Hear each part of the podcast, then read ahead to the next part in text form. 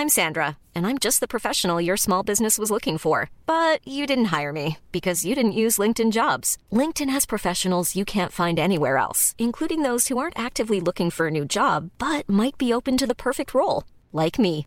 In a given month, over 70% of LinkedIn users don't visit other leading job sites. So if you're not looking on LinkedIn, you'll miss out on great candidates like Sandra. Start hiring professionals like a professional. Post your free job on linkedin.com/people today. Okay, Samuel, inden vi går i gang, prøv lige at høre det her. Moskva har stået på klonepæle i de sidste par uger inden åbningen af de olympiske lege. Hektisk aktivitet har præget byen, der skal vises fra sin bedste side. En side, vi selv ikke har kendt, siger moskovitterne med et smil. Ja, hvad er det, vi hører her? Jamen, øh, det var, jeg tror, en optagshistorie til øh, åbningen af de olympiske øh, lege der i 1980, øh, som var en kæmpe, kæmpe begivenhed, men øh, som jeg husker med al tydelighed af en helt anden grund, nemlig at øh, lige der øh, midt i de olympiske lege, der døde en af Ruslands mest populære og elskede sanger og digtere og skuespillere, Vladimir Vysotsky fra et af de kendte øh, eksperimentelle teatre og kontroversielle teatre, Taganka-teatret. Og jeg gik til hans begravelse, fordi jeg ville lave et indslag og en historie om russerne og deres forhold til deres digtere, som er meget, meget specielt. Og øh, jeg synes, at han måtte være det. Så er vi i gang, og øh, nu er der måske nogen, der sidder og tænker dekopol og russiske digtere og begravelser i Moskva nu i spurgte 1980. Jeg spurgte nemlig, og grunden til, at jeg spurgte, det er jo, at du, Samuel Raklin, er min gæst i dagens udgave af Dekopol, hvor øh, min vanlige makker Esben Schøring holder ferie. Så velkommen til, og tak fordi du vil Jamen, jeg skal vel ikke træde i hans øh, sko. Du skal ikke gøre andet end at fortælle, fortælle gode øh, og forhåbentlig sande røverhistorier, som du, øh, som du lige har gjort. Samuel, du er jo født i 1947, og for folk på min egen alder, altså sådan omkring de 50, der er du jo et af barndommens tv-ikoner. Jeg kan stadigvæk huske billeder af dig, øh, hvor du står på den røde plads med, med pelshue på og rapporterer fra, øh, fra Moskva i min barndoms øh, Danmarks Radio. Senere blev du studievært på TV2, og så har du lavet rigtig mange andre spændende ting. Men når du er med i dag i Dekopol-podcasten, så er det selvfølgelig især på grund af din baggrund, dit kendskab til Rusland, og den bog, du skrev i 2014, som øh, har titlen Jeg Putin, som du i dette øjeblik hiver op af tasken og holder op, den skal vi tale meget mere om. I denne her udsendelse skal vi også tale om den nye beretning fra Tibet-kommissionen, som kom i denne her uge. Det gør jeg især sammen med den tidligere departementschef i Udenrigsministeriet, Fris Arne Petersen, som jeg har haft besøg af. Han er meget kritisk over for beretningen og mener simpelthen, at de tre jurister i Tibet-kommissionen har misforstået, hvordan udenrigstjenesten og ministerierne generelt arbejder. Det interview skal vi høre om et øjeblik, og jeg kan godt love, at det er en diplomat, der ikke er særlig diplomatisk i sin kritik af Tibet-kommissionen. Jamen, nu er han jo heller ikke diplomat mere. Det er han heller ikke mere, og det, og det viser sig.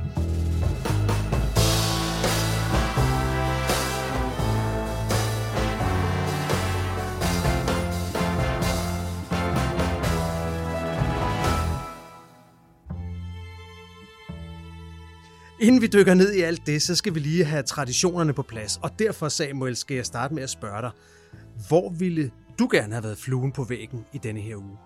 Der ville jeg gerne have siddet nede i øh, Vladimir Putins bunker og øh, overhøre hans øh, telefonsamtale til forsvarsminister Sergej Shoigu, hvor han sagde til ham, Sergej, hvordan går det med dit hjerteanfald?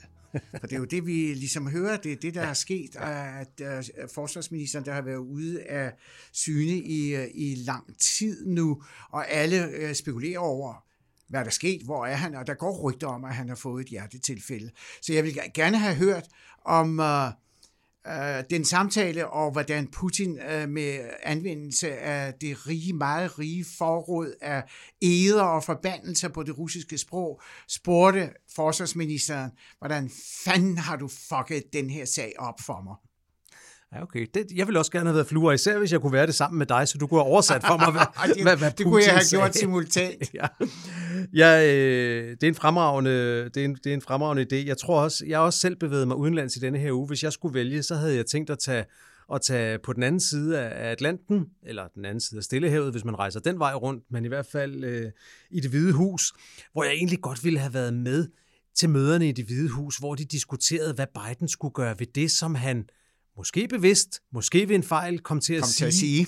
På, på, på vej hjem fra sin Europaturné, lige før han tog afsted, hvor han sagde det her med, for God's sake, this man cannot stay in power. Lad os lige prøve at høre klippet. Ja, det vil jeg meget gerne. never be a victory for Russia, for free people refused to live in a world of hopelessness and darkness.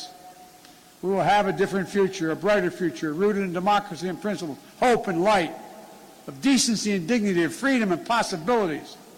For God's sake, this man cannot remain in power. Altså, bagefter holder han så et pressemøde i, i det hvide hus, Ja. hvor han siger... Hvor, Han, hvor han tager siger, ikke noget tilbage. Ja, jeg tager ikke noget tilbage. Altså, det- og, Godt for ham. Godt for ham. Hvorfor siger du det? Jamen, det synes jeg, at, at han udtrykker, og hvad de fleste af os mener og tænker. Og når man, jeg forstår godt, hvad hans rådgiver og hans øh, øh, ministre har reageret på, for det var ikke specielt diplomatisk. Altså, USA kan jo ikke mene officielt, at de arbejder på regimeskifte i Moskva. nej, eller nej, det, men der øh, så øh, øh, drejede de hurtigt den anden vej. Ja. Men han kommer ud så dag nu her i går og siger, nej, han trækker ikke noget tilbage, fordi han står ved det, fordi det er det, han mener som privatperson. Det var hans private mening. Det er en etisk, det var et etisk synspunkt. Og det øh, synes jeg i betragtning af, hvad det, hvem det er rettet imod. En præsident og en politisk leder, der har startet en krig, den største, øh, det største opbrud i Europa mm. siden 2. verdenskrig, og overfaldet et suverænt land, og spredt død og ulykke og tårer, og øh, skabt en flygtningestrøm på næsten 4 millioner mennesker, som oversvømmer og hele Europa. Det værste, Ja, ja, vi har okay. set siden 2. verdenskrig. Skulle han ikke have at vide, og, de til, og han og Lavrov og hele den bande af ministre og rådgivere fra Kreml, hvad de tillader sig at fortælle ja. vores politikere. Men det er Nej, bare- det synes jeg ja. er Nå. helt på sin plads. Super spændende, men igen, det kunne virkelig være interessant at vide, om det var en fejl, som de så redde hjem, eller om det simpelthen var strategi, at de skulle ud og sige det der. Det vil jeg godt nok gerne Ja, det, Det får vi nok. Det, det er jo næsten helt russisk, ikke? Det er for- er, jamen, er det præcis. konspiration, eller er det, er det tilfælde, eller ah, ah, ah. Vi kan håbe i USA's tilfælde, at vi en dag får det at vide, når, når- når Biden eller nogen af hans nærmeste skriver ja. Deres erindringer, så kan vi måske blive klogere på det.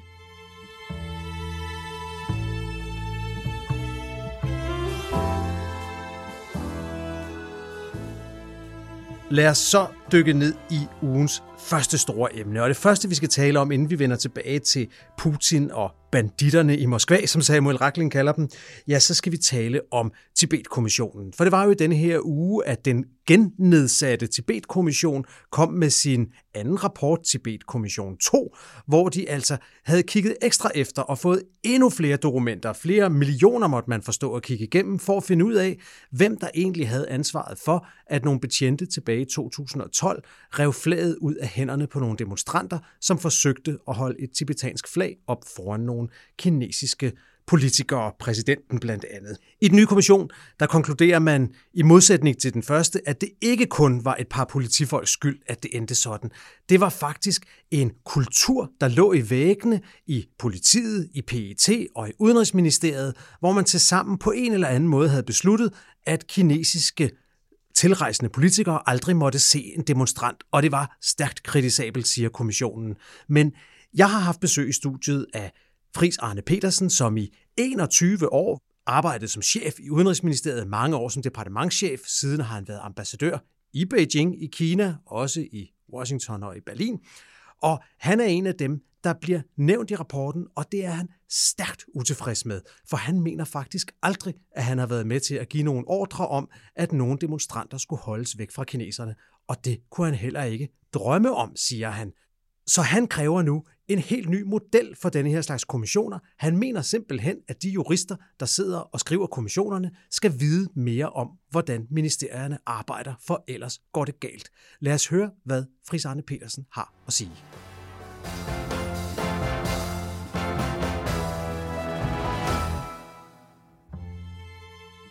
Fris Arne Petersen, overordnet, så handler hele denne her nu anden udgave af Tibet-kommissionen jo om Danmarks nogle gange meget skrøbelige forhold til Kina. Du kender det bedre end de fleste. Du har været departementschef i Udenrigsministeriet. Du har været ambassadør i Kina, og i øvrigt også både i Berlin og Washington, så du kender også nogle andre store landes syn på de her ting. Så kan du ikke forklare først, hvorfor er det så følsomt at have kinesiske politikere på besøg i Danmark? Det er fordi, at Kina grundlæggende er blevet en meget kompliceret stormagt, fordi deres politiske synspunkter på, hvordan de skal behandles, hvordan de ønsker at blive behandlet, ikke øh, flugter med vores måde at håndtere ting på. Øh, og samtidig så må man bare erkende, at Kina har, samtidig med at de har bevæget sig ud og blevet mere, øh, kan man sige, ansvarlig del af det internationale samfund, har nogle synspunkter, som ikke flugter med det internationale samfund. Som for eksempel lige nu, hvor vi andre i hele verden næsten prøver at sanktionere Rusland på grund af en krig i Ukraine, øh, og hvor Kina ikke vil tage, tage parti. Øh, Kina vil heller ikke være med til at, øh, kan man sige, levere noget, der kan hjælpe med at, mm. at, at, at, at skabe den her fred forhåbentlig imellem Rusland og Ukraine. Så på en række områder, så er de meget følsomme. Øh, Men det, det der er, godt kan være svært at forstå, synes jeg, det er, at man tænker, at Kina er så gigantisk et land, og Danmark er et meget, meget lille land. Så det kan være svært at forstå, at når så en kinesisk minister, en kinesisk klimaminister eller handelsminister kommer til Danmark, at det så er så afgørende vigtigt for sådan en minister, at man ikke bliver mødt af, af, af demonstrationer. Jeg har sådan bare svært ved, altså, hvad, galt kan der næsten ske ved det? De ministre ved jo godt, at der er Kina-kritikere i, i, i vestlige lande. Og lige præcis det har jeg faktisk sagt i kommissionen. Efter min opfattelse, så er det ikke noget, den kinesiske ledelse eller top går op i. Og der er faktisk også for øh, kommissionen fremlagt dokumenter, hvor en viceminister fra Kina siger, at han ved da godt, at vi ikke øh, også kinesere kan forbyde jer i Vesten øh, i at, at godkende øh, lovlige øh, demonstrationer. Og derfor har jeg faktisk også sagt direkte til kommissionen, at det efter min opfattelse er en masse underlings, der ikke tør gøre deres yderste for at fremme de her kinesiske synspunkter, men det er egentlig ikke noget, ledelsen øh, lægger frem. Så, så, så det kan være, at vi som, som nu snakker vi bare Danmark sådan, som bredt som politisk system og som, som, som nation, at vi nogle gange måske overgør... Har en overdreven angst. Overdreven angst for at, at, at fornærme kineserne. Det mener jeg. Mm-hmm. Og, og, og, og, og de der særlige kinesiske følsomhedspunkter, altså Tibet, øh, Taiwan, Hongkong nu og Xinjiang, øh, ikke indblanding i kinesisk politik, interne anlægner, jamen de blev, de blev drevet meget langt. Og det er klart, det er noget lidt andet, fordi hvis et land, stort eller lille, der er kineserne ret øh, katolske, begynder at gå ind over de røde linjer, altså at et Kina-politikken betyder, at, at Kina ikke også omfatter i virkeligheden Taiwan, så bliver de hysteriske. Men, men, men alt det her, den her ekstreme sensitivitet, som jeg godt forstår, du starter med at spørge ind til, mener jeg egentlig, at os, der professionelt i mange årtier har befattet os med Kina, har måttet vende os til. Og derfor har Danmark, som et af de vestlige demokratier, efter min opfattelse, og det har jeg også sagt til kommissionen, haft en af de modigste politikker, mest konsekvente politikker. Ja, vi samarbejder med dem på handel, på klima, på energi, men vi har også en af de mest robuste direkte kritikker af Kinas menneskerettighedssituation. Men hvis man nu skal se på det andet billede, og det er ikke noget, der vedrører dig direkte det her, så det er ikke, det er ikke en anklage mod, mod, mod dig eller noget, du har stået for, men der er et meget, et synes jeg, meget interessant og til tider næsten morsomt afsnit i, i Tibet-kommissionens redegørelse, hvor at den daværende formand for Udenrigspolitisk Nævn med Socialdemokraten Mette Gerskov åbenbart har besluttet at tage et møde med en tibetansk udenrigsminister, som er på gennemrejse igennem Danmark. Og der kan man se på de mails, der går frem og tilbage mellem stats- og udenrigsministeriet højtstående folk der, at det skaber en ret høj grad af panik i systemet, at en dansk politiker vil mødes med en tibetansk politiker. Og det ender jo faktisk med, at øh, Mette Gerskov, politikeren øh, i, i, i det her tilfælde, melder sig syg, så mødet ikke bliver til noget. Det er jo en pragmatisk løsning på, på problemet. Øhm, altså, og det, det tyder jo på, at, at når du siger, at vi i Danmark har, har haft en, en robust politik, og vi har kunnet stå på begge ben i forhold til Kina, så kan man se på sådan et forløb der, at, at det skaber altså en vis grad af panik, hvis der kommer en tibetaner til landet, og nogen, der sidder på centrale poster i Folketinget, mødes med vedkommende. Det er jo rigtigt. Øhm, mit eget ønske kunne være, at flere øh, embedsmænd og politikere fik øh, tid til og mulighed for at sætte sig mere ind i den kinesiske politik, og man aftaler fra dansk side en måske mere robust holdning over for kineserne, når de stiller krav, som vi aldrig kan imødekomme, som for eksempel det at, og, og lave om på vores grundlovssikrede rettigheder. Jeg, jeg tror, at, at, at vi har været lidt ramt, jeg har nær sagt, siden Per Møller ikke længere var udenrigsminister, at vi har haft udenrigsminister, som besidder et eller to år, vi har haft mange departementchefer i Udenrigsministeriet det, det gør, at den institutionelle hukommelse, den store viden, man får oparbejdet i en lang karriere, ikke rigtig har fået mulighed for, hverken hos minister, politisk ledelse eller departementet, virkelig at konsolidere sig. Det er altid en stor fordel at have en, en lang erfaring, en stor viden om, hvad man står overfor. Det andet er, at kineserne også har skruet bissen på i de sidste årtier kineserne er blevet mere selvhævdende, blevet mere brutale i deres måde at udtrykke deres synspunkter på, og truer flere til mere, end de har gjort før. Og det skal man ikke være bleg for. Men når det er sådan, så synes jeg også, at det er vigtigt, at man tør stå fast. Jeg tror, jeg har skrevet i, min, øh, i mit høringssvar, at kommissionen, ud over den forvaltningskultur, de kritiserer, efter min opfattelse, også i den grad har fået indblik i en dansk Kina-politik, der virkelig kæmper for de danske demokratiske rettigheder og synspunkter.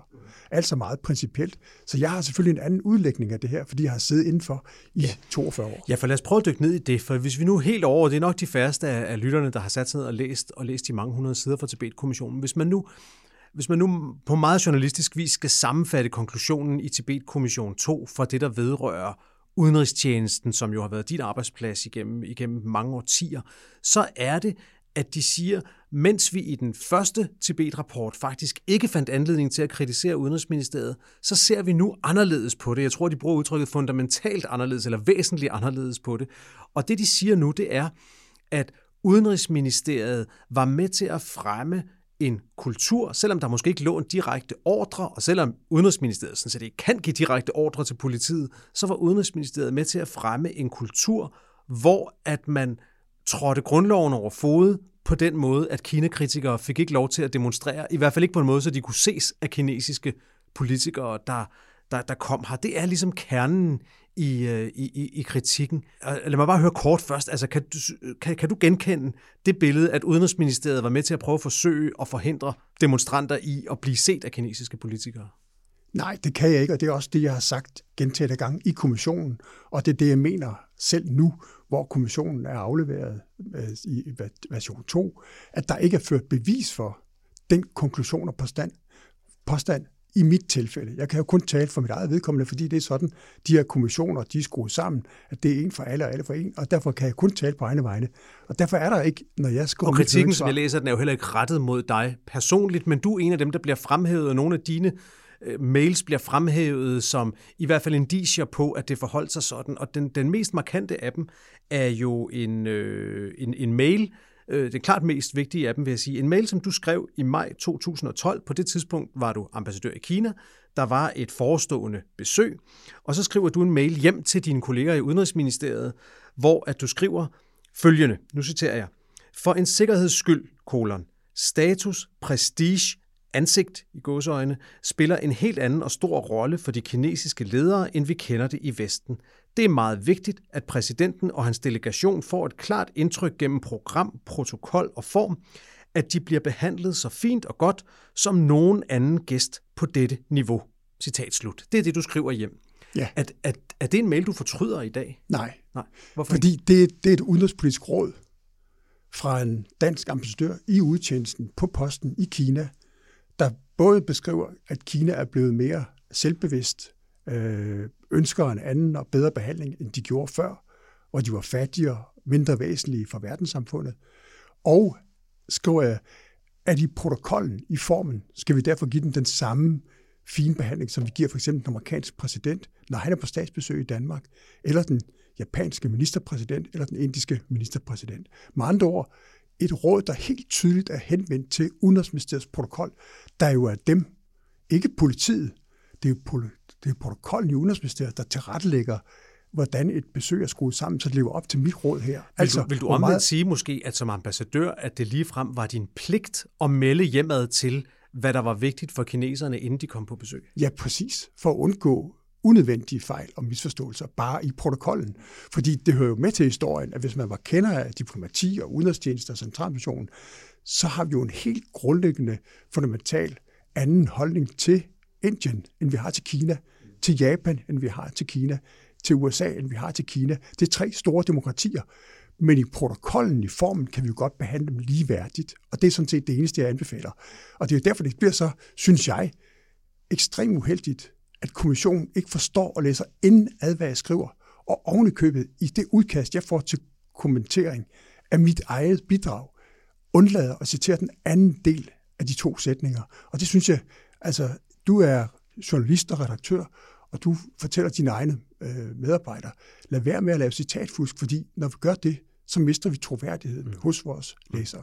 Mm til sidst så kom så hele citatet med, og, og, og det har vi så talt om nu, hvorfor du, hvorfor, hvorfor du synes, det er urimeligt, at det skulle opfattes som et tegn på, at, at Udenrigsministeriet var med til at, at lægge en, en grundlovsstridig linje på en eller anden måde. Der er en anden mail, som du ikke har noget med at gøre, men som jeg alligevel godt vil, øh, vil, lige vil spørge dig ind til. Den er så tilbage fra 2009, for i den nye Tibet-kommission her er, er perioden jo udvidet, og det er også i forbindelse med et eller andet kinesisk besøg, jeg er ikke engang sikker på hvilket. Det er COP15. Og, og det er COP15, det er rigtigt, det er klimatopmødet. Og der er så en centerchef i Udenrigsministeriet, der skriver til en kontorchef i Udenrigsministeriet, citat, Fint, men vi plejer at aftale med politiet, at Falun Gong og tibetanere står steder, hvor den kinesiske delegation ikke kommer.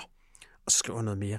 Men, men, men det er jo sådan et citat, der jo i hvert fald godt kan læses som om, at der findes en eller anden regel om, at kineserne faktisk aldrig må se demonstranter. Ja, og derfor blev jeg spurgt i kommissionen i en af mine afhøringer, hvordan jeg forholdt mig til det. Og der må jeg sige ærligt, at det står også i kommissionens beretning, og i de afhøringer, der foretaget mig, at det har jeg aldrig nogensinde selv hørt om, eller været med til at tilrettelægge. Jeg har simpelthen aldrig, trods min karriere og den store adgang til viden om næsten alt, hvad der foregik i UM, været bekendt med sådan noget, og derfor var jeg dybt overrasket. Samtidig tilføjede jeg, at jeg ikke kunne drømme om at bede nogen om at interessere sig, hvordan politiet organiserer deres arbejde med lovlige anmeldte demonstrationer. Og det har jeg gentaget så mange gange.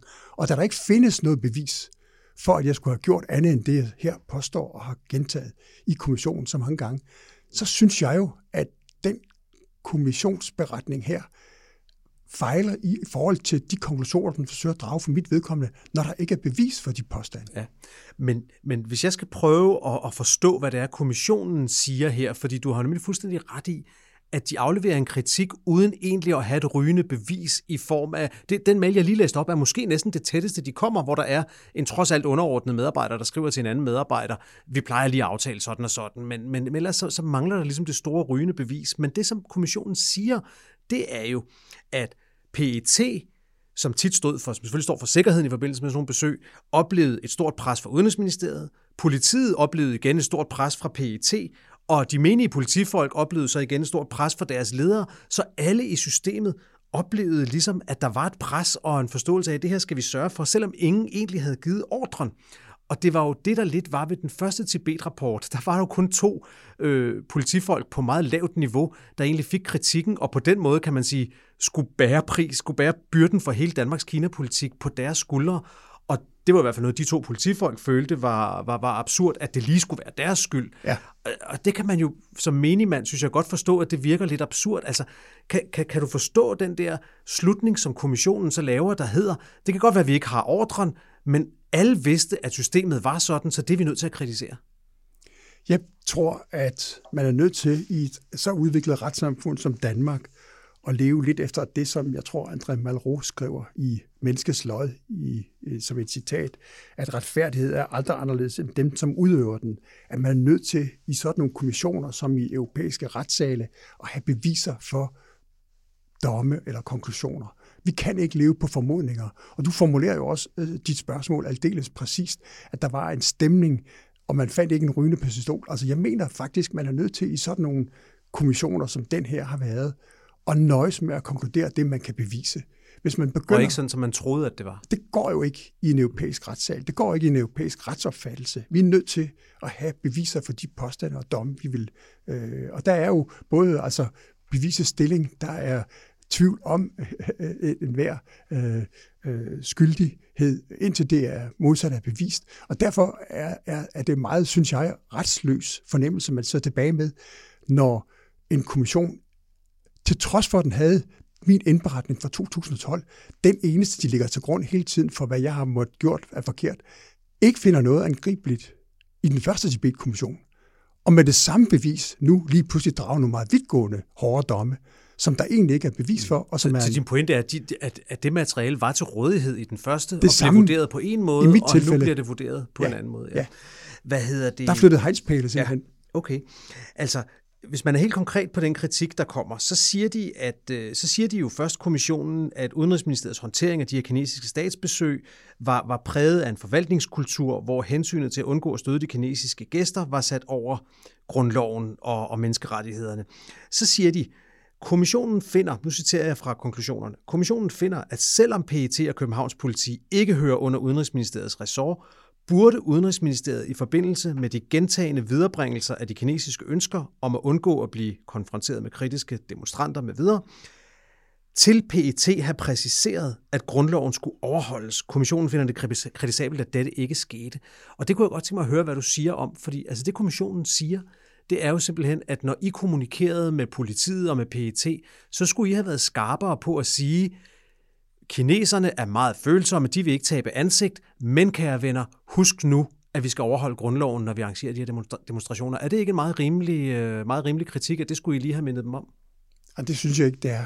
Og jeg, og jeg synes, det er øh, meget, meget mærkeligt, at kommissionen finder på, at Udenrigsministeriet skulle retlede og vejlede politiet ud fra en ikke eksisterende øh, formodning om, at de begår fejl.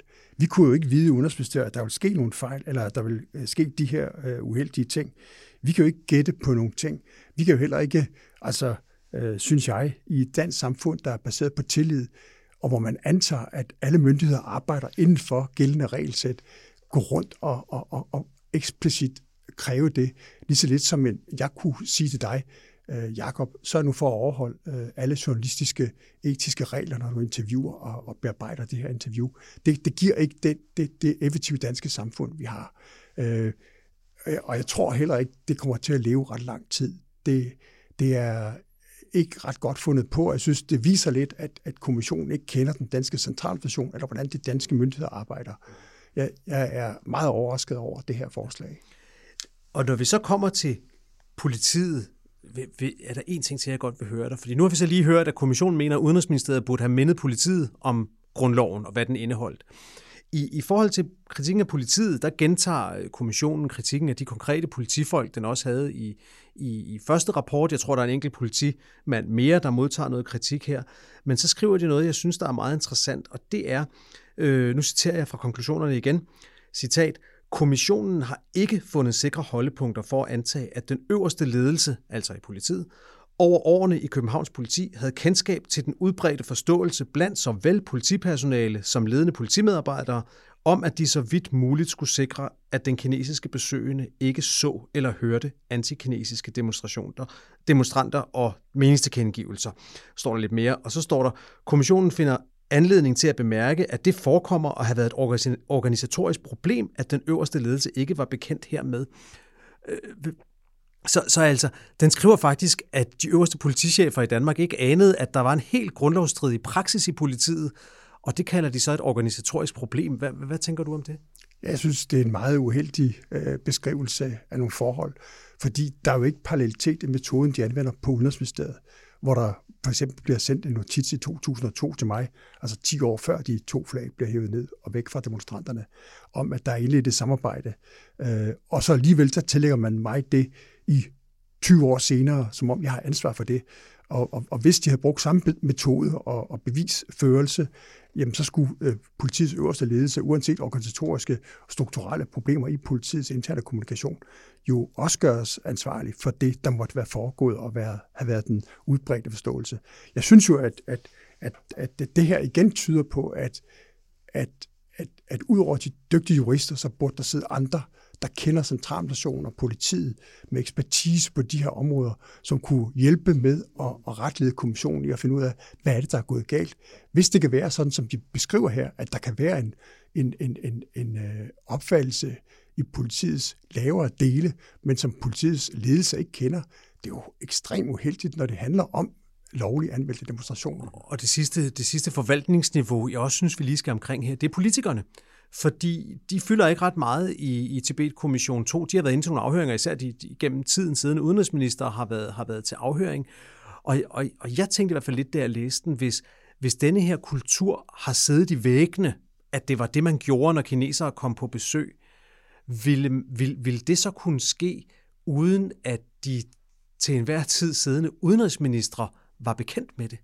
Det mener jeg ikke. Og jeg er en af dem, der i 21 år sad på 6. sal i Udenrigsministeriet. Som er den sal, hvor ministeren, hvor ministeren og de nærmeste medarbejdere sidder. sidder. Ja. Og, og hvor, hvor man jo skal huske på, at udenrigspolitik, det er hele tiden signaler. Det er ageren. Det er ikke love, som i mange andre ministerier. Det er ikke konkrete budgetter. Det er signaler og kommentarer, reaktioner, analyser. Og derfor er der et helt ekstremt tæt forhold mellem departementet og ministerne.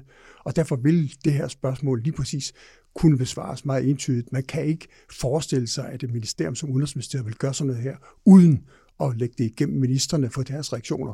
Og grunden til, at det ikke er sket, det er selvfølgelig, at der ikke er nogen, der har ønsket at gøre noget, der kunne krænke den danske grundlov. Så enkelt er det. En anden ja. forklaring kunne vel være, at alle vidste, at det her var så kontroversielt, at det kunne bringe ministeren i uføre, hvis det kom frem, så man har bare valgt at lade være med at informere ministeren om noget, som ministeren måske også helst vil være fri for at vide? Sådan kunne man måske tænke som journalist, og det tilgiver jeg dig at stille det gode spørgsmål. Men det er helt utænkeligt med min karriere, at man på nogle emner, store eller små, kunne ønske at undlade at inddrage ministeren i en politisk drøftelse af, hvordan håndterer vi de her situationer. Hvis du så, hvor meget der hver dag forelægges en udenrigsminister af stort og småt, for at være sikker på, at man er på den udenrigsministerielle politisk godkendte linje, så vil du være imponeret. Den politik, Danmark fører er udenrigsministerne og regeringschefen, den er i den grad gennemtykket med ministerne og vendt i regeringsudvalg. Så det er helt utænkeligt, at så stort et spørgsmål som det her skulle være forsøgt holdt hemmeligt. Det kan man simpelthen ikke. Det er der ingen kultur for i noget ministerium, meget bekendt. Og det er jo også det, jeg ved, jeg synes, der skulle komme frem i sådan en kommission. Og derfor håber jeg virkelig, at Folketinget i fremtiden, når de nedsætter de her kommissioner, vil prøve at få folk, der er eksperter på centralnation, på udenrigspolitik, eller hvilke andre emner det må være, så vi fik den der realisme. Ja, lad os lige, lad os lige tale om det. Altså, det, de pointer, den her kommission, Tibet-kommissionen, har jo været sådan set meget klassisk for, for kommissioner i Danmark.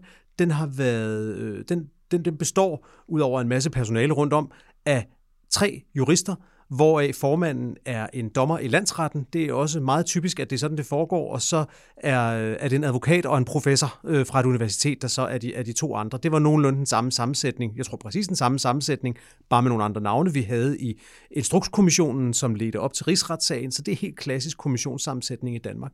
Og der er din pointe, at den sammensætning, på grund af alle de ting, vi har, vi har talt om her, øh, faktisk ikke rigtig dur. Jeg siger i hvert fald, at, at jeg tror, man kunne komme dybere ind og finde sandhedens kerne, hvis man tog nogle eksperter, uafhængige af de pågældende områder, ind og lod være en del af Hvem kunne det være, for eksempel? Ja, det kunne være dygtige. I den her, vores uh, Tibet-kommission, kunne det selvfølgelig være nogle statskundskabsprofessorer, der specialiserede sig i diplomati, udenrigstjenestens arbejdsform, metode, og i virkeligheden havde en meget lang uh, forståelse gennem årtier af, hvordan udenrigstjenesten arbejder de vil kunne give et fantastisk korrektiv til alle de øh, naturlige spørgsmål, man skal stille sådan en kommission til mm. embedsværket, og være med til at finde den rigtige sandhed. Vi ved jo, når fra rigsretten, for sådan en har vi, har vi nu lige haft, efter, efter rigtig mange års pause, har vi lige haft en rigsret mod den tidligere minister Inger Støjberg, og der ved vi jo, den består af et antal højesteretsdommere og et tilsvarende antal politisk udpegede dommere. Det vil sige, det er ikke nødvendigvis aktive politikere, og det er i hvert fald ikke medlemmer af Folketinget, men det er typisk folk, der har været medlemmer af Folketinget, eller af et regions- eller amts- kommunalråd, et eller andet. Nogle af dem var også tidligere ministre. Tidligere minister Pia Gellerup var dommer i den rigsretssag, vi lige har haft. Er det, er det, er det sådan noget, du forestiller dig, at man skulle have i kommissioner, at man skulle have sådan et, et, en, en gruppe lægdommere ved siden af de juridiske dommere, lidt ligesom vi kender det fra rigsretten?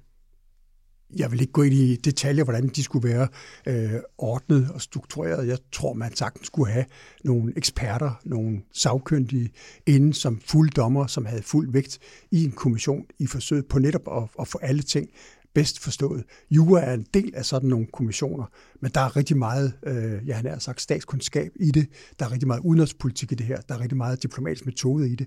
Og det har tydeligvis været svært for kommissionen, synes jeg, man må nøgternt erkende, når man analyserer dens konklusioner, at den ikke er sondret mellem for eksempel min periode som direktør, hvor der ikke sker noget, og så min periode som øh, øh, ambassadør ude i udtjenesten, hvor man jo ikke har den kompetence, som man har derhjemme. Udtjenesten observerer, analyserer, reflekterer og råder hjemmetjenesten i for eksempel mm. forbindelse med et statsbesøg. Sådan noget... Og den skældning savner du i den, rapporten? Den skældning synes jeg, man, man, ja. man ikke ser, at, at kommissionen virkelig bemester. Og derfor er der nødt til at være den slags ekstra kompetencer for at være sikker på, at man ikke kommer til at drage nogle forkerte konklusioner. Nu er den så landet. Stor, tyk rapport, masser af medieomtale her i, i, i de første dage efter hvis det går, som det plejer, så stiller det lige så stille af. Og, og modsat, hvis det her havde været en retssag i byretten eller i landsretten, så er der ikke en ankeinstans, som du eller andre kan, kan, kan appellere til. Så den rapport, der ligger, den beretning, der ligger, den, den er sådan set konklusionen på, på, på, på det her forløb. Øh, og, og som det har fremgået af vores samtale her, så er du jo meget utilfreds med de ting, der bliver konkluderet, og, og meget uenig i mange af tingene. Hvad, hvad er dine handlemuligheder herfra? Jamen, det er jo at, at tillade mig at bruge den grundlovssikrede ytringsfrihed, og det gør jeg så nu, og det er det, jeg kan gøre. Fordi jeg ved, at mit høringssvar er i den her meget store øh, kommissionsberetning, men i virkeligheden er det jo pressen, øh, der sikrer øh, folk, der føler sig retsløse som mig, når en kommission efter min bedste overbevisning fejlfortolker et citat, et dokument og drager så vidtgående konklusioner, uden at have tilstrækkeligt belæg for det.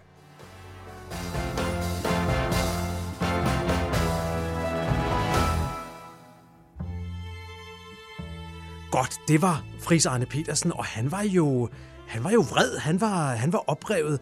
Samuel, hvad, hvad tænker du om hele denne her Tibet, øh, Tibet-sag? Ja, altså, jeg må jo komme med en bekendelse øh, først og fremmest, Jacob, at det er ikke en sag, jeg har fulgt øh, minutiøst, men jeg har jo sådan i periferien af, af min tid og, og, og min øh, opmærksomhed øh, øh, på medierne og hvad der foregår i Danmark, selvfølgelig fulgt lidt med. Og jeg undrer mig, jeg fyldes med undren over, hvad det er, der foregår. Og jeg kan ikke finde ud af, hvor tampen brænder, øh, fordi det nu har været så mange gange og så mange år, der er blevet brugt på at øh, komme ind til kernen af den her sag. Så almindelige dødelige, øh, der øh, prøver at finde ud af, hvad der er op og ned, har ikke en chance. Det, altså, på sin vis kan man sige, at det måske er en lille fjer, der er, bliver ved med at vokse sig større og større og større. For nu er der vist gået øh, tæt på 10 år, hvor den her sag har rullet. Jeg har som en uengageret jagttager, altså ikke andet til øh, at sige, at jeg undrer mig over, fordi det er jo også ressourcekrævende, mm. hvor mange... Men det er jo også vigtigt, at grundloven bliver overholdt. Ja, det er det, der det der ikke noget at kæmpe af, men hvorfor er det så svært at ja. uh, komme ind til sagens kerne, når der er så stor et, åbenbart, som du sagde i indledningen, uh, så stort et dokumentationsmateriale, som man har at uh, kæmpe sig igennem. Ja, Fris Arne og, Petersens pointe er jo det her med, at en af grundene til, det er svært, det er, at det kræver nogle folk, der forstår, hvordan man arbejder for ellers så risikerer man at komme til at misforstå det. Og den diskussion, tror jo, men jeg, der er jo en kommer... menneskelig faktor, Jacob, som ja. jeg kan forstå. Det, ikke? Som, hvor, hvor det måske er svært at placere ansvar, hvis, hvis de er medlemmer af, af en del af en kultur, hvor noget ikke bliver formuleret på skrift eller i tale, men er underforstået, at sådan fungerer det i vores system, og opfanger nogle signaler, som de fortolker på en ganske bestemt og, måde. Og, og, og det er der, jeg synes, at det her det går hen og bliver lidt spændende, også hvis man tænker fremad. Nu er denne her kommission jo afsluttet, men vi venter jo også på en anden kommission, den der hedder Mink-kommissionen, og jeg ja. synes, at det er interessant at tænke over, at hvis de gentager den samme metode som Tibet-kommissionen, så må det være en lille smule skræmmende for statsministeriets departementchef Barbara Bertelsen, fordi ud fra de afhøringer, vi har hørt i Mink-kommissionen, så er der ikke nogen tvivl om, at hun på intet tidspunkt har givet en ordre om, at nogen skulle gøre noget ulovligt. Men hvis, hvis kommissionen siger, der herskede en kultur af, at man bare skulle gøre det, uanset om det var lovligt eller ej, så kan det jo være, at hun også står til kritik i den næste kommission. Det skal vi ikke bevæge os ind på nu. Nu luftede jeg den lige. Det er ikke helt mit domæne. Nej, nu skal vi nemlig over i det, der er dit domæne, fordi nu skal vi tale om en anden stor magt mod øst. Vi skal tale om Rusland. Og lad os lige starte med at høre et lille bitte klip. Зможемо повернутись до миру.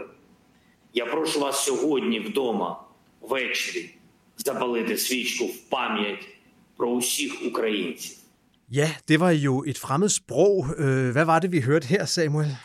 Ja, altså, Zelensky i stor form, som vi nu har set og oplevet ham gang på gang, i alt 12 gange i de seneste uger, mens krigen har stået på, hvor han har talt til altså, det ene vestlige demokratiske parlament efter det andet på sin fantastiske, underspillede, men meget organiske og, og ægte fasong, iført sin uh, militære t-shirt ja, ja. Uh, og uh, med en inderlighed og en, en retorik og en oratorisk evne, som åbenbart er uh, en del af arven fra hans fortid som skuespiller og stand-up ja, ja, ja. comedian.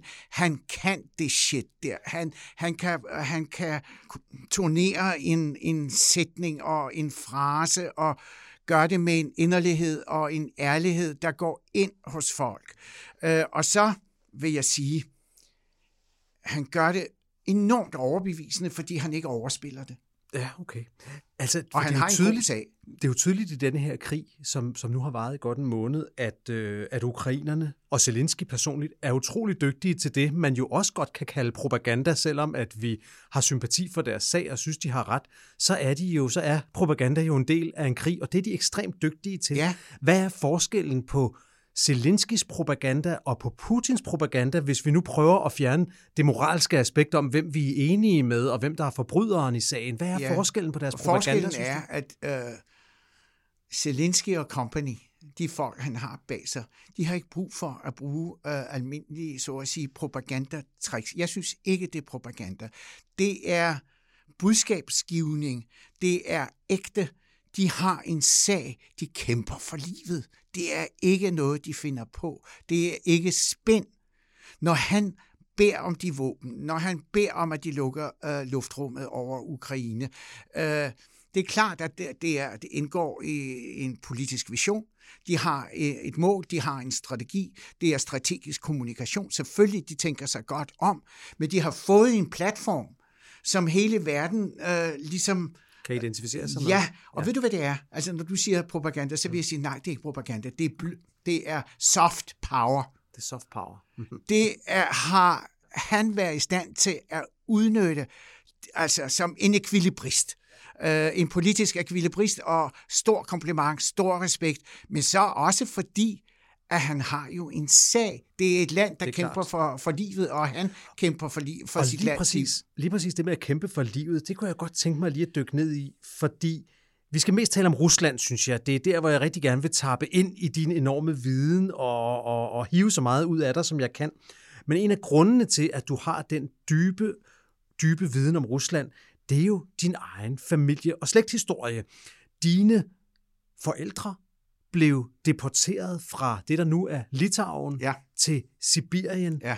Øh, og, og, og vi skal jo ikke vi, vi, vi skal jo ikke dykke meget langt ned i det, men men alligevel, hvorfor blev de det? Ved Jamen, de overhovedet det? Øh, ja, Ved, det vidste de, de jo det? ikke i mange år, men altså baggrunden er jo, at min danske mor og, og min litauiske far mødte hinanden her i København i 1934, blev gift, og slog sig ned i Litauen, hvor min far kom fra, og hvor han drev sin familieforretning fra i gennem mange år, og det gjorde han så indtil øh, historien verdenshistorien greb ind i deres liv. Hitler og Stalin indgik øh, ikke angrebspakten. Rusland, øh, øh, Tyskland tog Polen, den østlige del af Polen. Rusland tog, nej, den vestlige del af Polen. Øh, Rusland tog den østlige del, og de tre baltiske lande, hvor øh, mine forældre boede i Litauen, og i 1940 marcherede den røde her ind i Litauen. Mine forældre blev øh, øh, nu sovjetiske statsborgere, fordi det blev, øh, ind, det blev lagt ind under Sovjetunionen. Ja. Min fars forretning øh, blev nationaliseret, de mistede alt, hvad de havde, og i 1941 bliver de arresteret den 14. juni, og som det fik de jo ikke at vide, hvorfor. Det kom de først, øh, fik de først at vide mange år senere, øh, og det er faktisk noget, jeg opdagede, da jeg kom i arkiverne her for en 20 år siden ja. i Indrigsministeriets arkiver, at der stod i deres identitetskort, at de blev deporteret og straffet som socialt farlige elementer, fordi min far var forretningsmand, kapitalist, havde mange internationale forbindelser, og det var nok til, at de han min mor, mine to søskende og min farmor blev arresteret og sendt øh, til, deporteret øh, til Sibirien. Hvor du jo så faktisk er født. Ja, så blev jeg født et par år efter, efter krigen og ja. voksede op der og boede der i 10 år. Jeg var 10 år, da vi så fik lov til at vende tilbage til Danmark. Min mor Talte du så dansk som barn, inden du blev 10 år? Ikke et eller? ord. Ikke et ord? Ikke et okay. ord. Jeg talte russisk, og, og mine forældre talte tysk, så vi tre børn, vi voksede op med russisk og tysk hjemme, men ikke dansk. Og det, jeg godt kunne tænke mig at spørge om med den baggrundshistorie, det er, hvad, hvad gør det ved ved, ved, ved, ved en familie, skulle jeg til at sige, men hvad gør det ved en families syn på et land som Rusland og på nogle på, på, på nogle politiske ledere i Rusland, som jo, hvis vi tager for eksempel en som Putin, jo ikke havde noget lod og del i det, der skete dengang. Men hvad, hvad, og, og dog siger du, hvad? Ja, altså nu skal du høre. Uh, altså, mine forældre har jo udgivet, er skrevet for mange år siden, for 40 år siden har de udgivet deres, nøjagtigt for 40 år siden, i 1982 udgav de deres erindringer, øh, uh, 16 år i Sibirien, hvor de har beskrevet dels deres oplevelser, uh, hvad de blev udsat for, forholdet til systemet, forholdet til de almindelige russere, og hvordan deres skæbne formede sig uh, dramatisk. 40 procent af de der deporterede, der kom fra de baltiske lande, døde efter to år. Så det var ikke bare sådan en skovtur der, eller en evakuering, at sige, øh, det var en straf, og de døde som fluer. Mine forældre var heldige. Det endte med en happy end, at de fik lov til, som nogle af de få, der var blevet deporteret til, uh, fik, uh, takket være H.C. Hansen i øvrigt, der kom på officielt besøg i 1956 og havde vores familiesag med, da han mødtes med Nikita Khrushchev, og på det plan blev det løst. Men de har så beskrevet, hvad, hvad det betød for dem. Det, de folk, der har læst, det var en bestseller i mange år. Den kommer nu, lige om lidt kommer den også som lydbog. Ja. Og det folk har festnet sig ved, at, er, at bogen øh, oser ikke af bitterhed og fortrydelse eller had øh, i forhold til det russiske folk. Tværtimod. Øh, der er stor kærlighed, der er stor øh, taknemmelighed over den øh, mm, hjælp og den gæstfrihed, de mødte fra almindelige russere. Men der var ikke no love lost i forhold til systemet. De havde ingen illusioner om det øh, totalitære øh, kommunistiske system, der havde grebet dem og grebet ind i deres liv og sendt dem afsted fuldstændig vilkårligt afsted til nogle af, af verdens mest øh, uh, uh, barske egne, ja. og, og hvor altså, det, det var en straf. Men de kom ud øh, efter 16 år og havde en indsigt, og der er det, jeg, jeg sagde, og dog. Fordi min mor, min mors erfaring fra de år, er noget, som stadigvæk har gyldighed. Da vi rejste ud der i juni måned, juli måned øh, 1957, så min mor troede ikke på, at vi ville få lov til at komme ud af landet i den sidste ende. Hun sagde, man kan jo ikke stole på det her system.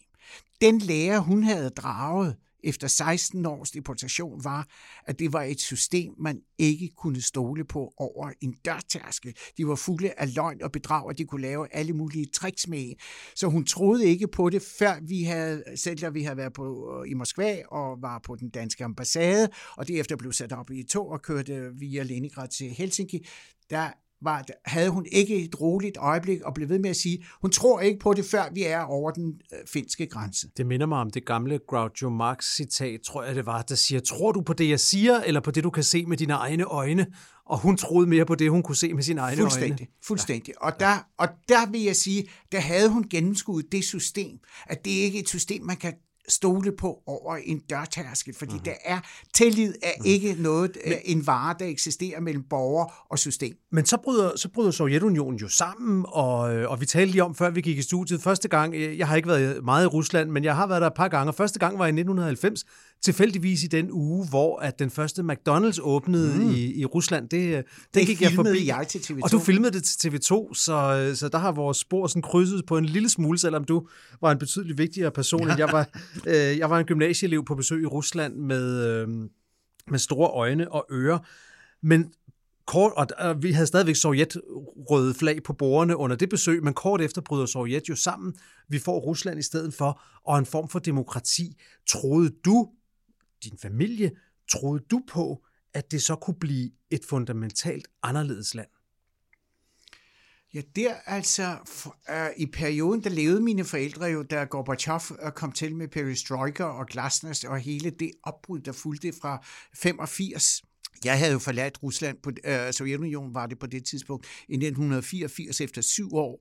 Men vi fulgte jo med, og mine forældre fulgte med her fra i København, hvor de boede, og de glædede sig over, de kom til at opleve, at Rusland nu øh, tog et opgør med det øh, regime, med det styre, med stalinismen, med kommunismen, og at der åbnede sig nogle perspektiver, uh, som uh, pegede i en anden retning, hvor Rusland åbnede sig mod verden. Rusland blev måske et mere demokratisk land. Der var, mm. Det var en meget løfterig tid, og jeg er glad for, at mine forældre oplevede det. Men var de stadig illusionsløse?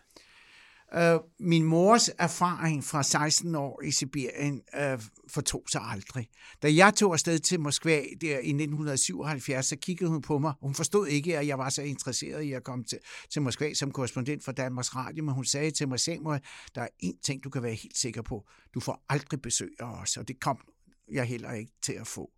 Øh, så hendes skepsis over for det systemet, fortog sig aldrig, men hun glædede sig over på det russiske folks vegne, og min far også, at de nu begyndte at få en smag af frisk luft og øh, en frihed og, og mulighed for at rejse og se verden, og det glædede de sig over selvfølgelig. DK er Altingets ugenlige podcast, der udkommer hver fredag. Brug den som del af din analyse af politik og samfund. Abonner på DK hvor du hører dine andre podcasts. Godt. Nu skal vi lidt længere frem mod nutiden. Vi skal til 2014, og vi skal kigge lidt på den bog, der ligger på bordet foran dig. Min ligger der derhjemme, så jeg har den ikke med. Men det er jo en bog, du skrev i 2014, der hed Jeg, Putin. Og jeg vil godt øh, starte med en lille bekendelse her, inden vi begynder at tale om den, fordi øh, jeg fik den dengang, og jeg læste den, og jeg vil godt være ærlig at sige, Samuel, at jeg tænkte dengang faktisk, at jeg synes, det var en spændende bog. Det er jo tydeligt, at du ved, hvad du skriver om, men jeg tænkte måske også, at du alligevel overdrev din kritik mm. af Putin og din frygt for ham en lille bit smule. Mm. Og set i bagspejlet er det jo meget underligt, fordi at, at øh, vi kendte ikke noget til den krig, vi oplever lige nu, men han havde jo sådan set invaderet Krim. Han havde vist sine hensigter andre steder i Georgien, og på nogen måde kan man jo sige, vi vidste jo godt, hvem han var. Og der, der kunne jeg godt tænke mig at høre dig. Er, er det bare mig, der var idiot, eller oplever du, at mange i Vesten simpelthen tog for let på fænomenet Putin ja, og hans hensigt. Ja, det hang ved. Altså, jeg, jeg fik uh, at vide, og der var nogle af anmelderne, der anholdt mig for det. Blandt andet Flemming Rose, uh, som jo er uh, en af de fremmeste... Stor Ruslandskender. Uh, ja. Ruslandskendere, der ja. pegede på, at der var nogle svagheder, og det var, der var sådan lidt overdrevet, og, og på trods af mit kendskab og dybden, etc., etc., uh, og hvor han ligesom ikke ville Øh, han var ikke med, han, øh, han, han var kritisk i sin anmeldelse i Jyllandsposten. Men siden har jeg også, altså almindelige så at sige, læsere fået at vide, at de synes, at jeg trykkede den for meget af. Øh, jeg er glad for... Øh, synes du selv, du gjorde det? Nej, overhovedet ikke. Øh, jeg, jeg slutter faktisk på en optimistisk, øh, øh, med et optimistisk budskab, hvor jeg sætter min lid til de nye generationer, hvor jeg, hvor jeg nævner en, øh, en professor øh, en, i politologi og historie, øh, som øh, var meget kritisk over for Putins system, og han blev fyret, og så kom øh, hans studenter ud og protesterede og sørgede for, at han blev genansat, og det tog jeg, det brugte jeg det eksempel. det var efter, på, det var på, efter på Krim, lys. efter Krim. Ja. Øh, og det tog jeg som et tegn på, at der er en ny generation på vej. De vil ikke okay. stå model til det her. De, de protesterer, de står af, øh, de tør Øh, stille sig op og gå imod strømmen. Så derfor levnede jeg sådan en, øh, en, en sprække af lys og, og håb, og, og det var ikke det helt negative, selvom min, min portrættering af, Putin var helt entydig. Jeg kunne ikke se noget opløftende i, i ham, og det han stod for, hans nationalisme, øh, hans øh, dyrkelse af det gamle Rusland, og øh, altså en klar tendens, der blev øh, der øh, kom frem, øh, som pegede i retning af ja, jeg må sige det rent ud, og det skriver jeg også, altså det fascistiske og øh, fascistoide med de samme værdier, med de samme holdninger, de samme budskaber, som man kender fra fascistiske bevægelser i 20'erne og 30'erne i Europa, og hans fascination især af en af de forkædrede øh, øh, russiske filosofer, nationalistiske filosofer, som øh, viste sig at, at være fader, at have stået fader til øh, den russiske fascisme. Ja, det skal vi nemlig tale lidt om, fordi det, det, vi har jo også her i Dekopol, og, og også i mange samtaler uden for, uden for podcasten, jeg har brugt meget tid på det sidste på at prøve at blive en lille smule klogere på Rusland, og, og for mit vedkommende har der været en stor bane at spille på for at blive klogere. Øhm, og, og, øh, og noget af det, som har slået mig i noget af det, jeg har lært om Rusland her, øh, efter at krigen i Ukraine er begyndt, det er jo, hvordan at nogle af de tendenser med Rusland, der ekspanderer, invaderer sine naboer, et Rusland, hvor den politiske leder ikke bare er leder af sit folk, men faktisk på mange måder ejer sit folk. Ja. Hvordan det er noget, der har gået igen, også fra før sovjettiden. Hele tiden. Og, og, og, og, og simpelthen har været en, en, en det, det, det gennemgående del i, i russisk historie. Ja. Og, og, øh, og der kunne jeg godt tænke mig lige, lige at dykke ned i det. Du nævner jo i din bog ham, der hedder Ivan Ilyin. Ilyin, ja. Ja, og, og hvem er han? Jamen, det er en af de der filosofer, som jeg, øh, jeg, jeg nævnte fra, fra sartiden, fra før revolutionen. Der var en hel gruppe af dem, nationalistisk, meget dybt Altså fra 1800-tallet? Hvad siger du? Fra 1800-tallet? Nej, han er fra sådan omkring århundredeskiftet. Hans okay. storhedstid var sådan uh, 20'erne, 30'erne, okay. og, og han selvfølgelig øh, var han utålig for det sovjetiske styre. Han blev forkædret, og han blev udvist af, af landet, der han slap med livet. Det var, han var heldig, at han slap fra det med livet, og han kom til at tilbringe øh, resten af sit liv i langflygtighed i Tyskland og døde i Schweiz. Øh, og han står for sådan en... Øh, en retning øh, af det slavofile. Øh, det, altså sådan en slags russisk nationalisme? Det er det råden i det russiske nationalisme, altså i stedet for arisk, så er det det slaviske, øh, man dyrker, hvor man ser det russiske. Han så russerne som noget exceptionelt. At russerne, at man som russer er udset til en ganske særlig rolle og mission i historien, og er på sin vis et udvalgt folk, der er udset til at være statsdannende og øh, have andre folk under sine vinger.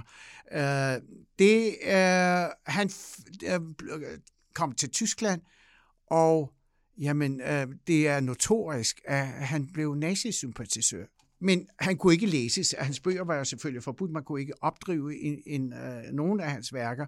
Men her så under Putin er man begyndt, var der en kreds af og nye russiske nationalister, blandt andet øh, den meget kendte øh, filminstruktør Nikita Mikhalkov, der begyndte at interessere sig og opdyrke ham, og også sørge for, at nogle af hans værker blev genoptrykt. Så han har fået en renaissance? Han fik en renaissance. Der blev en kult omkring ham. Og Nikita Mikhalkov er meget tæt på Putin. De er venner, og de er buddies, og øh, der er et eller andet form for åndsslægtskab, og det er ham, der har øh, bragt Putin ind på det spor. Og Putin begyndte at studere ham og læse ham, og citere ham i, i flere og flere af sine taler, og sørgede for, at hans bøger blev genoptrykt.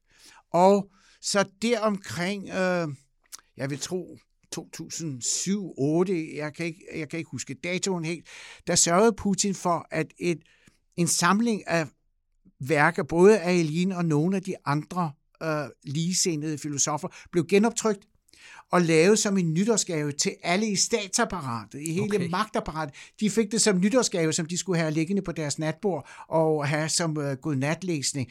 Og en videre. Putin sørgede for, at Iljins jordiske rester, han var begravet, og han og hans kone lå begravet i Schweiz, at de blev uh, repatrieret, så at sige. hjem til Rusland. At de blev hjembragt uh, til uh, Moskva og genbegravet i, øh, øh, på en, af, et af de store kendte klostre med alle æresbevisninger, og nogle af hans papirer, efterladte papirer og værker, øh, som var på biblioteket i Michigan University i USA, blev også øh, bragt hjem til øh, Rusland. Så han fik virkelig en renaissance. Og det, han har været fuldstændig en øh, en, et fyrtårn for øh, Putins øh, idé om for, for Putins russiske idé. Og hele begrebet, det er en del af undertitlen til min bog, øh, den, øh, det russiske forår og den russiske verden. Den russiske verden er blevet et omdrejningspunkt for i Putins tænkning, hvor og den russiske verden består af Rusland, Belarus og ikke mindst Ukraine, som Putin betragter som imperiets kronjuvel. Ja. Den russiske verden er simpelthen utænkelig i hans vision mm-hmm. uden Ukraine. Og, og jeg fandt et citat af Ivan Ilyin, som jo har skrevet længe før nogen havde, havde tænkt på Putin og, og, og Zelensky, øh, hvor, hvor han, han har skrevet, citat, der er også nogen, der mener, at det første offer vil blive det politisk og strategisk magtesløse Ukraine, som på et belejligt tidspunkt let kan okkuperes og annekteres fra vest. Altså ja, fra, fra ja, vest, som jeg, jeg også... Tror, jeg tror også, jeg har brugt det citat ja. i, uh, i uh, Jeg Putin. Ja. Uh, der er fuldstændig sammenfald her. Mm-hmm. Og det, og det, som øh, jeg selvfølgelig gør, at det her det er mere en, øh, en, en, en bare en historietime, grund til, at det er interessant, det er jo, at det måske peger tilbage på, at den krig, vi oplever lige nu, har været en krig, der har været under under forberedelse, om ikke andet så i hvert fald intellektuelt og tankemæssigt, igennem meget længere tid, end de fleste af os, i hvert fald mig selv, har gjort os klart. Putin er ikke ude på at genoprette Sovjetunionen. Altså, når han taler om, øh, at øh, Sovjetunionens sammenbrud var det største, den største geopolitiske tragedie i det øh, 20. århundrede, så er det ikke fordi, at han ønsker at genoprette Sovjetunionen. Nej, det han ønsker er at se det store Rusland, Rusland, det oprindelige Rusland, det evige Rusland, som de elsker at tale om i de kredse, der skal genopstå. Og han ser det som sin mission, af sin historiske opgave, at det er blevet ham pålagt af højere magter nærmest, sådan lidt, lidt, øh, lidt højtflyvende, at sørge for, at Rusland bliver samlet igen. Det gamle Rusland. Der er et begreb i den russiske historie, at man taler om nogle af zarerne som dem, der samlede de russiske jorder, blandt andet Ivan den Grusomme, der sørgede for at, at, at samle, så det blev et imperium.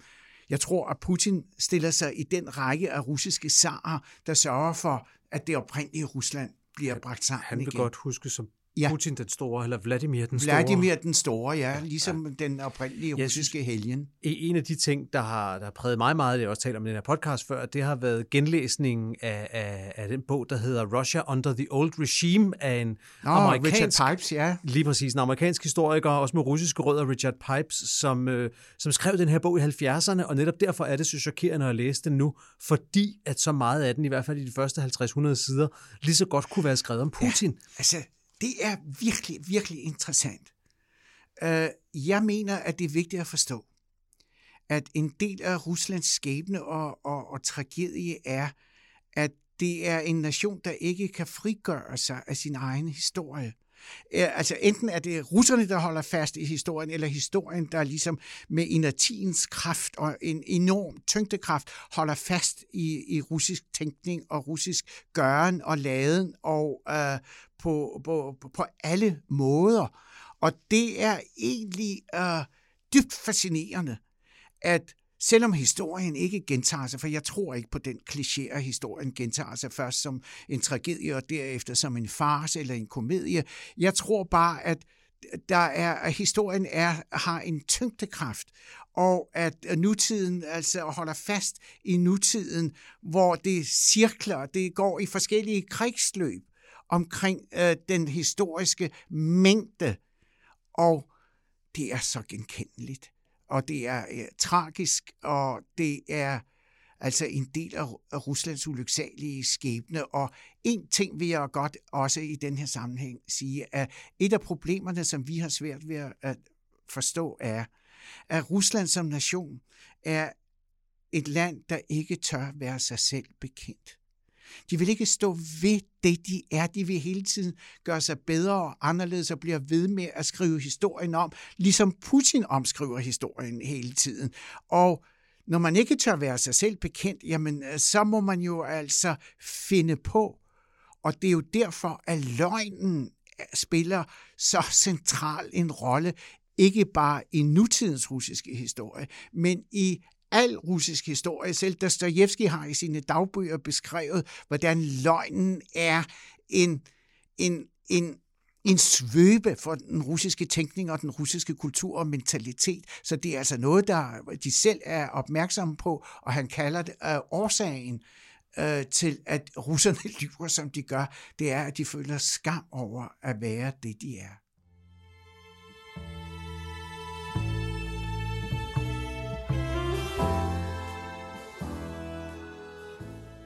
Det er fantastisk spændende, at du lige begynder at tale om løgnen nu. For det næste, jeg godt vil tale med dig om, det er jo nogle artikler, jeg selv har skrevet, og jeg håber, at nogle af lytterne måske også har læst dem, ellers så er det bare at komme ind på, på Alting og komme i gang.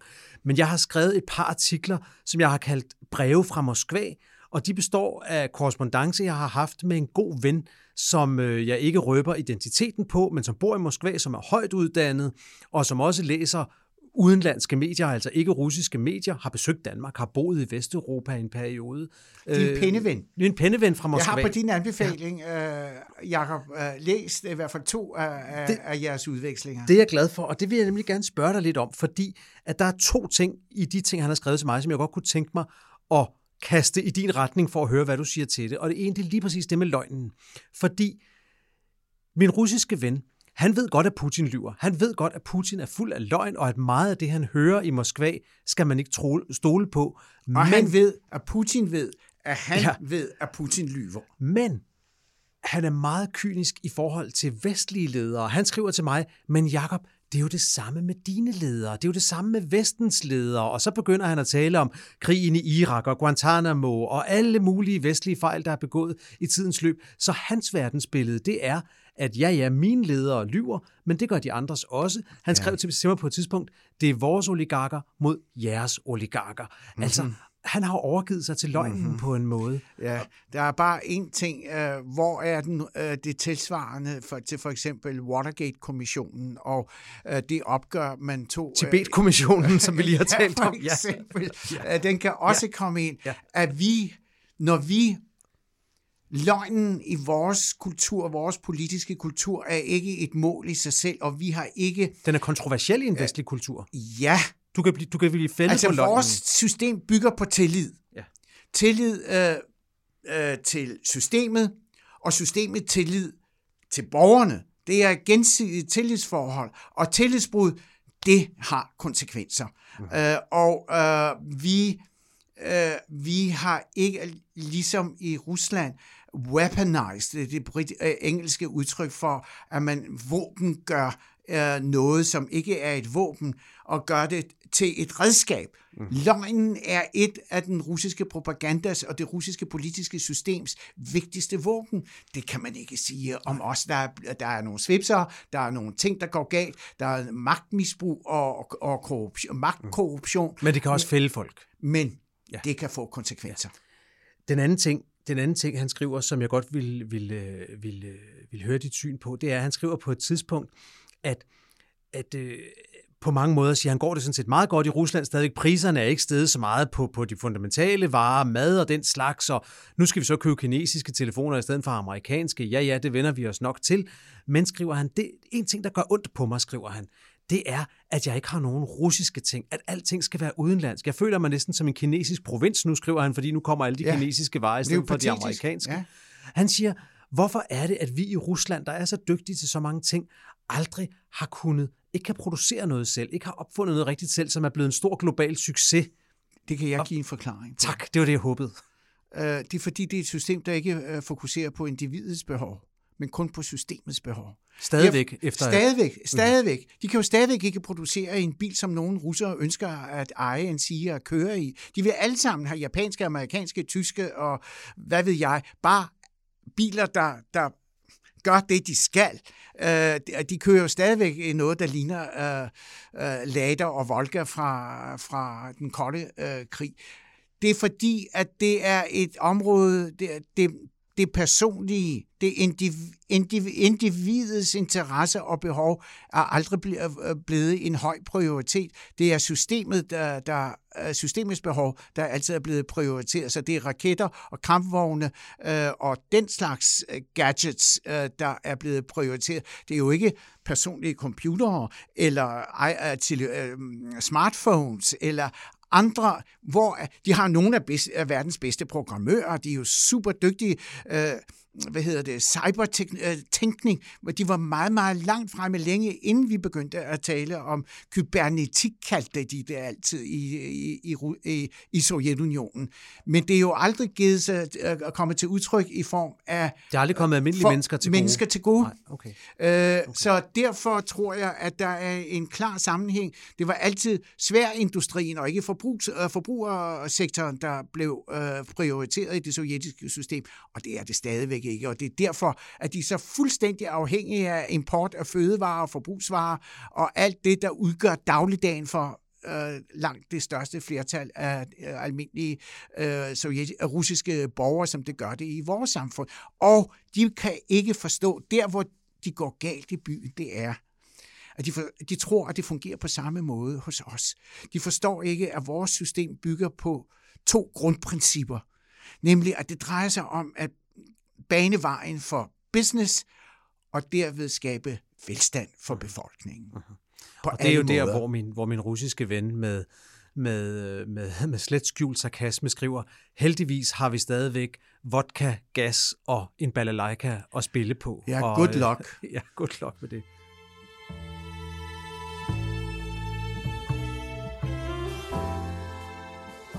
Godt. Det er jo øh, fantastisk fascinerende og sådan set også deprimerende, fordi nu har vi snakket om, hvordan at den russiske ekspansionstrang og den russiske fjendtlighed over for naboerne er indbygget i historien. Vi har snakket om, hvordan det russiske system hylder løgnen som princip, og vi har snakket om, at de ikke kan finde ud af at producere noget, som kommer almindelige mennesker til gode. Og derfor vil jeg godt høre dig, Samuel, her til sidst. Øh, der kommer jo, uanset hvordan og hvornår krigen ender, der kommer jo en tid efter denne, og der kommer vel også før eller siden en tid efter Putin. Men hvis tingene er så indarbejdet i det land og det system, hvis historiens tyngdekraft er så stærk, som du sagde, er der så overhovedet noget lys for enden af tunnelen? Ja, altså det vil jo kræve, det vil jo kræve en, en ændring af mentalitet og politisk kultur, og det tror jeg vil tage lang tid. Uh, det, det er ikke noget, der forløber øh, hurtigt. På den måde er systemet jo gisler, øh, er de, den russiske ledelse jo gisler af deres eget system og deres egen historie.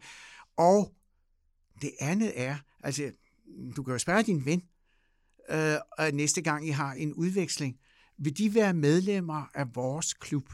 Synes de, at de øh, hører til, øh, at de er med, øh, at de er en del af vores familie? Der er jo russere i kredsen omkring Putin, som siger, vi er ikke en del af Europa. Vi er ikke europæere. Vi er vi befinder os i en anden dimension. Og det er jo deres tragedie. Og det er deres splittelse, og det er den, den der russiske idé, som Putin kredser om. Den prøver at gøre russerne til noget exceptionelt. De er noget andet end europæerne. Og der er jo en splittelse i russisk åndsliv gennem århundreder mellem dem, der kigger mod Vesten, og de kalder dem for Zapadniki, altså dem, de vestorienterede, og slavofilerne, altså dem, der er på de russiske, altså den russiske nationalisme, den slaviske øh, gren de, de, de, de, de nationalkonservative, de ekstremt nationalkonservative. Og det er en splittelse, der gør sig gældende i russisk kultur, i russisk politisk kultur, og er, og selvfølgelig er der også en geografisk dimension. Russerne, uh, Rusland er jo splittet mellem øst og vest, fordi Uralbjergkæden uh, er jo en, en fysisk grænse mellem Asien, som jo er en stor del af det russiske kontinent. Den største. Ja. Og, og den største, mm-hmm. og, uh, og så på den anden side af mm. Europa. Og den splittelse gør sig gældende på mange forskellige måder og går som en, en ikke en gylden tråd, men i hvert fald en rød tråd igennem hele den russiske kulturhistorie.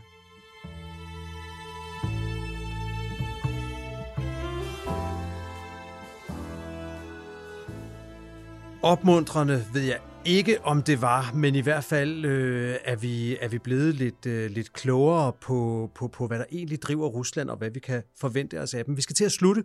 Samuel Raklin, inden jeg slipper dig helt, så skal vi jo som altid have en anbefaling med på vejen. Noget, du mm. har læst, noget, du har hørt, noget, du synes, du har haft glæde af, og som andre måske også kunne have glæde af. Hvad har du altså, øh, hvad jeg, har jeg er en stor beundrer af Timothy Snyder, og han, en af hans seneste bøger om uh, uh, the, the Road to Unfreedom, uh, hvor han blandt andet meget grundigt behandler det, vi to har kredset lidt om, nemlig uh, Ivan Iljins filosofen, den nationalistiske filosofs betydning for, for, for, for, øh, for formningen af Putins politiske univers og ideologiske univers, og hans vision om Ruslands øh, fremtid. Snyder er fremragende. Han har skrevet, han har en stribe fantastiske bøger om 2. verdenskrig og øh, krige og øh, den, den intellektuelle. Han er, han er en stjerne. Jeg er en stor beundrer ja. af ham, og øh, jeg føler, at jeg skrev om Ivan Ilyin faktisk, inden han skrev om det i, i sin bog der i The Road to Unfreedom, og jeg har talt med ham øh, under de historiske dage her øh, for nogle år siden, hvor han var gæst, og vi udvekslede så intenst omkring Ivan Ilyin, og var fuldstændig enige om, hvor stor en betydning han har haft for mm. Putin og det, som Putin så har skabt omkring sig. Og så er der en anden en, der er også beslægtet, det er nemlig Anna Applebaum og hendes bog uh, Famine, Øh, om, og Anne Applebaum, som også skriver jævnligt i The Atlantic. I, The Atlantic, hun er fremragende. Jeg er en stor fan af hende. Mm-hmm. Uh, hun har skrevet den her bog, som hvis nok også er kommet på dansk om hungersnød, mm-hmm. om hungersnøden i Ukraine. Det er et altså så vigtigt et værk i dag for forståelsen af, hvad det er, der udspiller sig mellem det russiske folk, og hvad der samler dem, og hvad der skiller dem ad med den der tragedie, der udspillede sig i 30'erne øh, med under den hungersnød, som Stalin skabte med vilje for at undertrykke øh, øh, ukrainerne, og det er altså ikke gået i glemmebogen. Det er en del af den historiske arv, der igen ligesom er en af, af tyngdekræfterne i forholdet og spillet mellem de to nationer.